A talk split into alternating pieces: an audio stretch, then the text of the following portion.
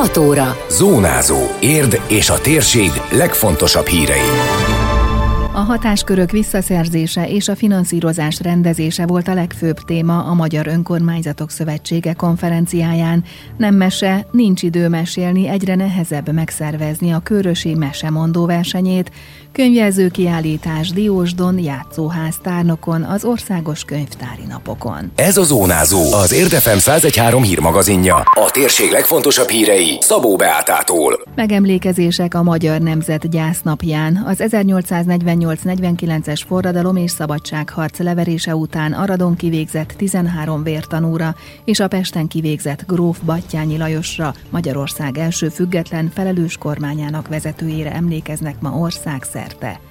A központi megemlékezés a hagyományoknak megfelelően a nemzeti lobogó felvonásával, majd fél árbócra engedésével kezdődik 8 órakor az országház előtt. Majd a Fiumei úti sírkertben a Battyányi mauzóleumnál folytatódik 10 órakor. Érden a Kálvin téri református templom kertjében 17 órakor kezdődő megemlékezésen Aracki András országgyűlési képviselő, majd Csőzik László polgármester mond beszédet. Az ünnepségen közreműködik a Lendvai Károly férfi kórus, a Lukin Fúvós zenekar és a Mikec Kálmán Honvéd és Huszár Hagyományőrző Egyesület. Tárnokon és Török Bálinton a helyi kegyeleti parkban tartanak megemlékezést ugyancsak 17 órától, míg fél órával később Diósdon a Percel Mór szobornál emlékeznek az aradi vértanúkra. A piramist újra talpára kellene állítani, foglalta össze Érd polgármestere a Magyar Önkormányzatok Szövetsége kétnapos konferenciáján elhangzottakat.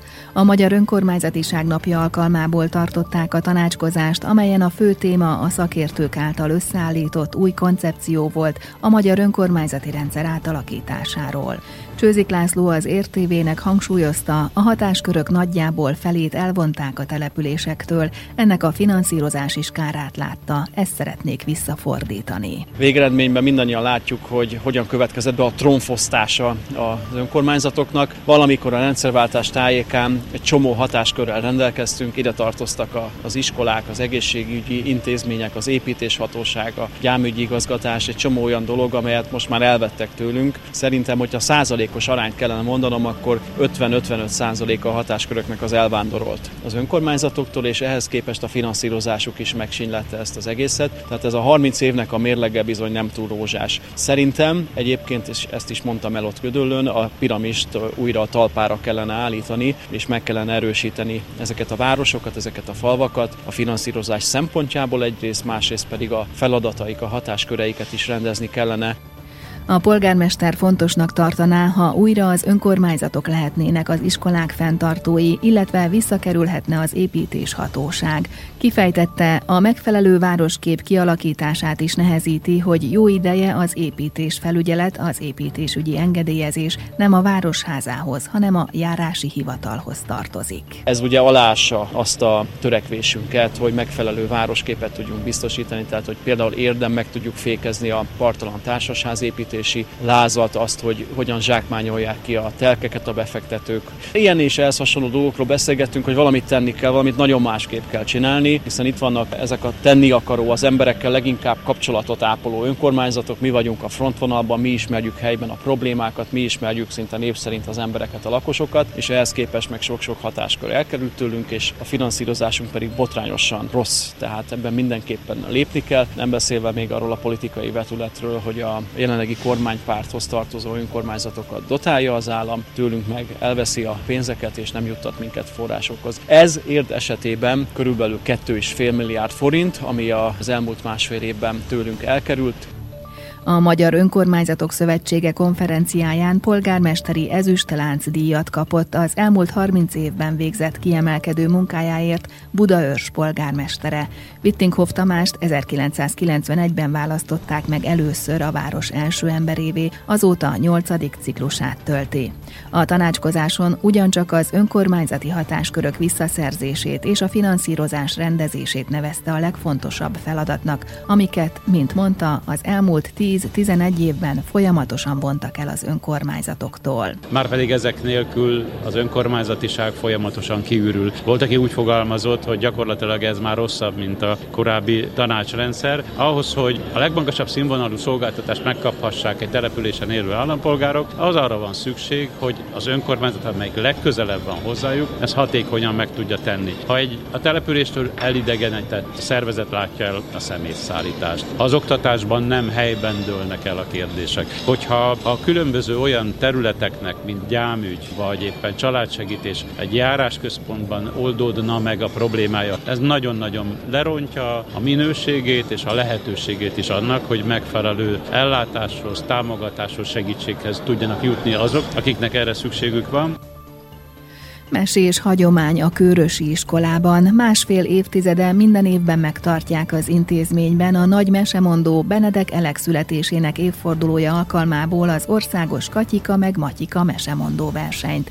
Nagyné Balázs Gabriella szervező, az iskola drámapedagógusa hangsúlyozta, a rendezvény célja elsősorban a hagyományápolás, valamint megszerettetni a gyerekekkel a népmeséket, meséket, amelyeknek az olvasás által nagy személyiségfejlesztő szerepük is van. És az volt a célunk, hogy tényleg megszeretessük a gyerekekkel a mesemondást, kimerjen állni, merjen mások előtt szerepelni, és egyébként is egy élményt nyújtson, nem csak nekünk, hanem saját magának is. Hát a mesében rengeteg, ami személyiséget fejleszt, sokoldalú személyiségfejlesztés, ami azt jelenti, hogy a kommunikációtól kezdve a beszédkészség, a szókincs, a képzelet, és még sorolhatnék rengeteg olyan dolgot, amit fejleszt a, a mese. Ezért van erre ilyen nagy szükség. Nem elég megnézni a televízióban a mesét hanem olvasni kell, képzeletnek kell kialakulni. Tulajdonképpen bele kell, hogy csöppenjen a mesék világába, és mint ahogy szokták is mondani, a mesékben minden egyszerű, minden a jóra fordul, és ebbe hinnünk kell. A rendezvény fővédnöke Kóka Rozália, magyar örökségdíjas mesemondó, aki egyben a zsűri elnöke is volt, és hozzá köthető a verseny elnevezése, hiszen az ő gyűjtéséből való a Katyika meg Matyika című népmese. Többféle szempont alapján szokták értékelni a mesemondókat, tette hozzá a szervező. Hogy áll ki, hogyan mondja a meséjét, megfelele a mese a korosztályának. Olyat mesét mond ami tényleg jól áll neki, nem csak éppen a szájába rágják ki és elmondja. A mesét érteni kell, élvezni kell, és olyan módon kell előadni, hogy másoknak is megdobogtassa a szívét. Tehát mesét nem lehet csak elmondani, hanem a mesét átélten kell, és mindent megragadni ahhoz, hogy a közönség is jól érezze magát. Nagyné Balázs Gabriella drámapedagógus kitért arra is, hogy a járvány miatt kérdéses volt, hogy meg tudják-e szervezni a versenyt jelenléti formában, vagy mint tavaly online módon a beküldött videók alapján kell értékelniük a résztvevőket. Hozzátette, a mai rohanó világban egyébként sem könnyű megszervezni a mesemondó versenyt. Gyorsuló világunkban annyi inger éri a gyerekeket, annyi mindennel foglalkoznak, hogy nem mindig a mese áll az első helyen. Ezt szomorúan mondjuk ki igazából, és egyre kevesebben mesélnek otthon, nincs idő, nem tudnak, a szülők este járnak haza a munkahelyükről, tehát ez egy örök probléma, de mi pedagógusok nagyon sokat teszünk azért, hogy azért mégis visszahozzuk ezt a régi hagyományt, és próbáljuk a gyerekekkel megszerettetni. Idén úgy 20 vettek részt a Körösi iskolában tartott megmérettetésen. A szervező szerint senki nem szokott üres kézzel hazamenni, azok a mesemondók is mindig kapnak ajándékot, akik nem érnek el helyezést.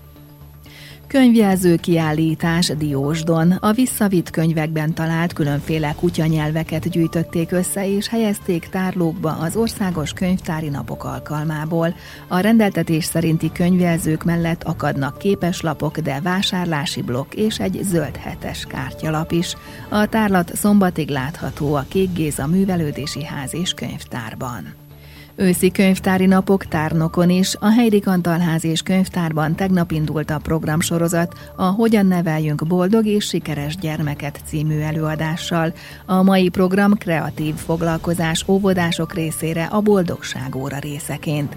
Csütörtökön 15 órától 18 óráig pedig játszóházat tartanak kisiskolásoknak, középiskolások közreműködésével. A részvétel ingyenes, de regisztrációhoz és védettségi igazolványhoz kötött.